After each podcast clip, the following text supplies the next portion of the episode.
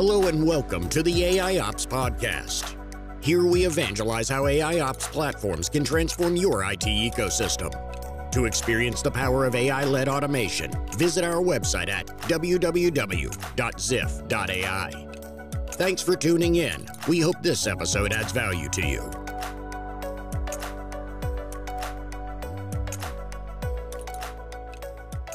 the second uh, part of our three part series of the podcast, some of what Balaji had mentioned, kind of naturally takes us to the second part, which is to say, uh, you know, we, we heard a little bit about the various sources of data that's available, the various, uh, the different kinds of impact that you can have, and some of the challenges uh, also we heard uh, earlier. My question is, what is needed in terms of a pipeline so if you take for a second out the the questions of where you would apply aiml but you say that okay so here are some clear cases that people have mentioned. Each of us each of you have mentioned to me one or two or three cases where you think aiml could be valuable. What would be this architecture at some level? What are the driving factors and ideal solutions from a technology, infrastructure, data availability, business process perspective to make the welcoming of A- to, to enable the welcoming of AI ML to have an impact. What are the conditions that you see that are needed? Dr. Shuvankar, maybe? Okay. Uh, for us, it's uh, very, uh, it, this question is very valid for our scenario because as of now, we are uh, sitting on uh, multiple platform, patient operating platform, basically. Now we are running two different patient platform like Columbia Asia and uh, Astral Columbia Asia and Manipal hospitals also when the company organization is on uh, merger acquisition mode this is uh, uh, this is the basic of the thought process how you create a unified data systems basically when you are operating multiple uh, patient operating systems once you are creating a uh, unified data systems which uh, nowadays is called like uh, you can say is data lake yeah lake house architecture where all your governance all your uh, data different type of data uh, will come and they'll sit on that platform and you can put analytics you can put on your all uh, business intelligence over and above all those data structure. So this is the uh, right moment for us to uh, to go with uh, AI-enabled uh, ecosystems uh, mm, in our organizations. Mm-hmm. Dr. Shuvankar, I just wanted to quickly build on what you had just said and post this question back to you.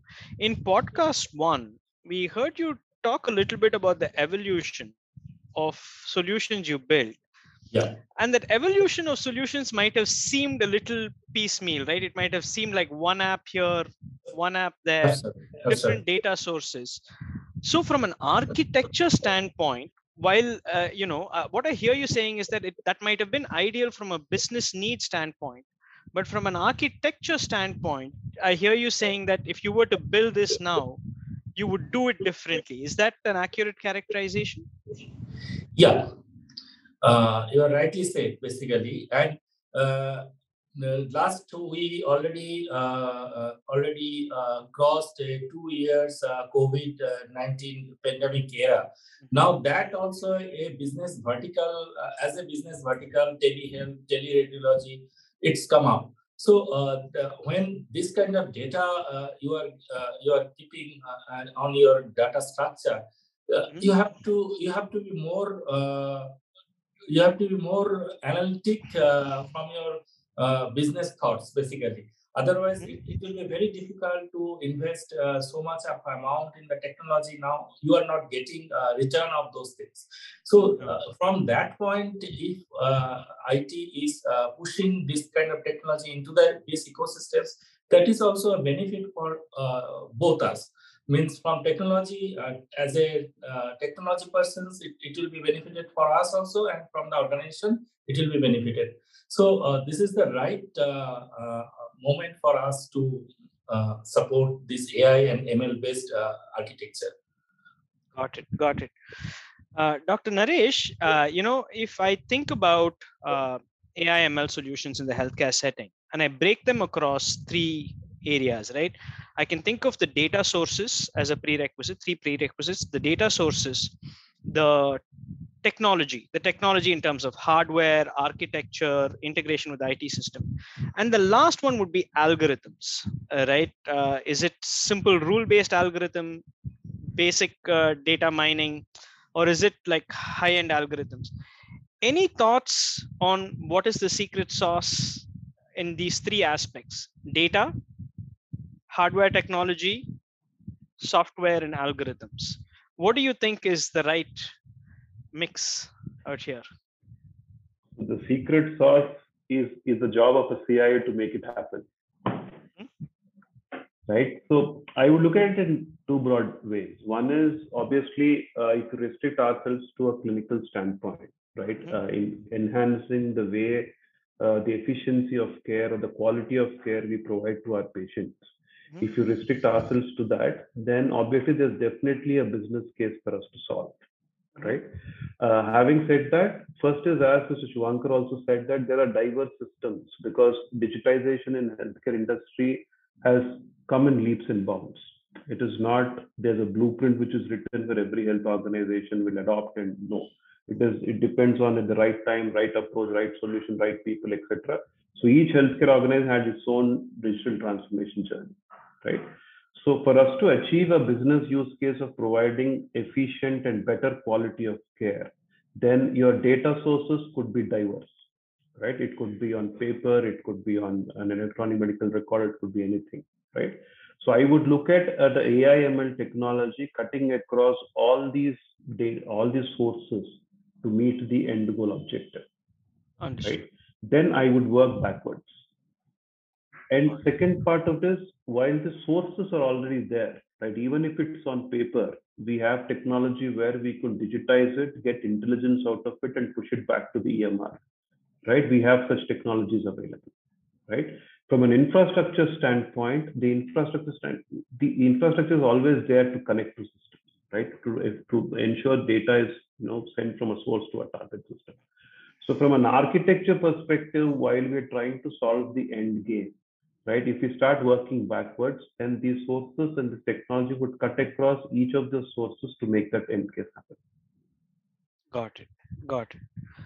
Okay, so uh, I'll I'll ask you this question, Balaji. Um, just from uh, data and technology uh, as angle, do you see any no-brainers or major red flags? Would you say, hey, here are some tech related or data related practices that you just need to follow in uh, you know with AIML or here are some things that are uh, red flags. Any, any thoughts or insights there? I would I would actually consider a lot of it as red flags. Okay. Let me clarify that because while I think there is enough data uh, within the healthcare ecosystem or within the hospital's ecosystem um, it is still you know the old philosophy of garbage in, garbage out, right? Uh, where I think there is enough data for the sample size to be pretty big for us to figure out what various models can do and all of that stuff. And volumes are also there. But I think there is significant data quality, which is a problem. Mm-hmm. When I say that this is a different quality is a problem, it's not man created or it's not a human created problem. It is because the hospital uses so many systems which are third party systems rather than being homegrown. And even if it's homegrown, it's not a very homogeneous integration. That the data interoperability continues to remain a big issue. Mm. And hence, that poses a big amount of pre step before running it through a model of data cleansing and data scrubbing. That's number one. Number two, because of regulatory, because it's a very highly regulated market, mm-hmm. because of the regulatory requirements or compliance requirements, there is significant restriction on personal data, which unfortunately is the hallmark of the healthcare data, um, which cannot be shared. And hence, people have to scrub it before sending it. And while I understand that patient names and others may not be of such a great relevance with regards to running it through an AI ML model. So scrubbing it or data obfuscation there may work, but I'm not too sure additional of the, in addition to the patient data, if there are any other data which could create that challenge uh, while doing data scrubbing or data obfuscation before it is passed to a model.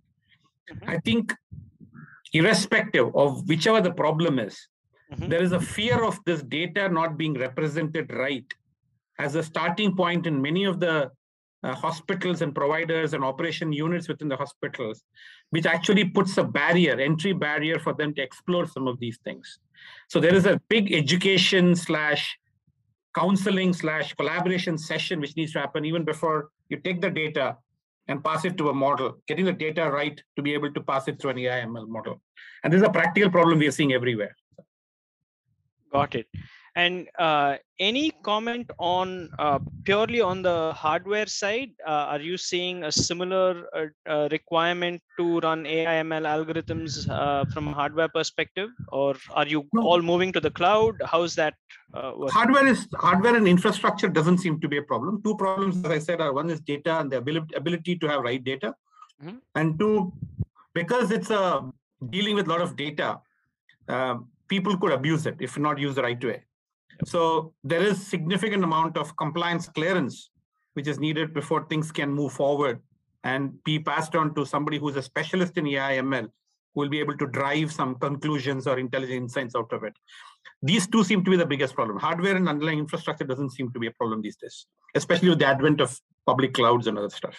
Exactly right. Uh, so I'm guessing clouds are becoming a big uh, use, but that's that's true across the board, right? Not necessarily in the AI ML uh, space. That's true across the board, but healthcare per se has been a little drag okay. or a, it's a laggard in terms of adoption of cloud compared to many other industries.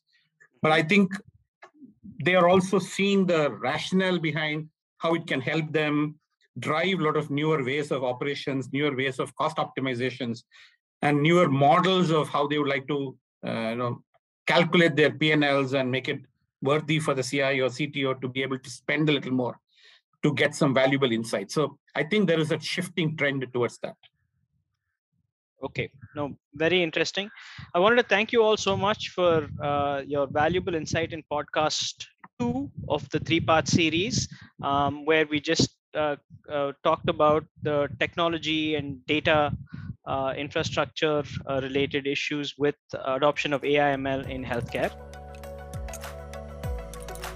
Thanks for listening to the AI Ops Podcast. Schedule a free demo today to experience the power of AI led automation that can transform your IT ecosystem into a zero incident enterprise. After all, zero is the new normal. Let us make this a reality for you.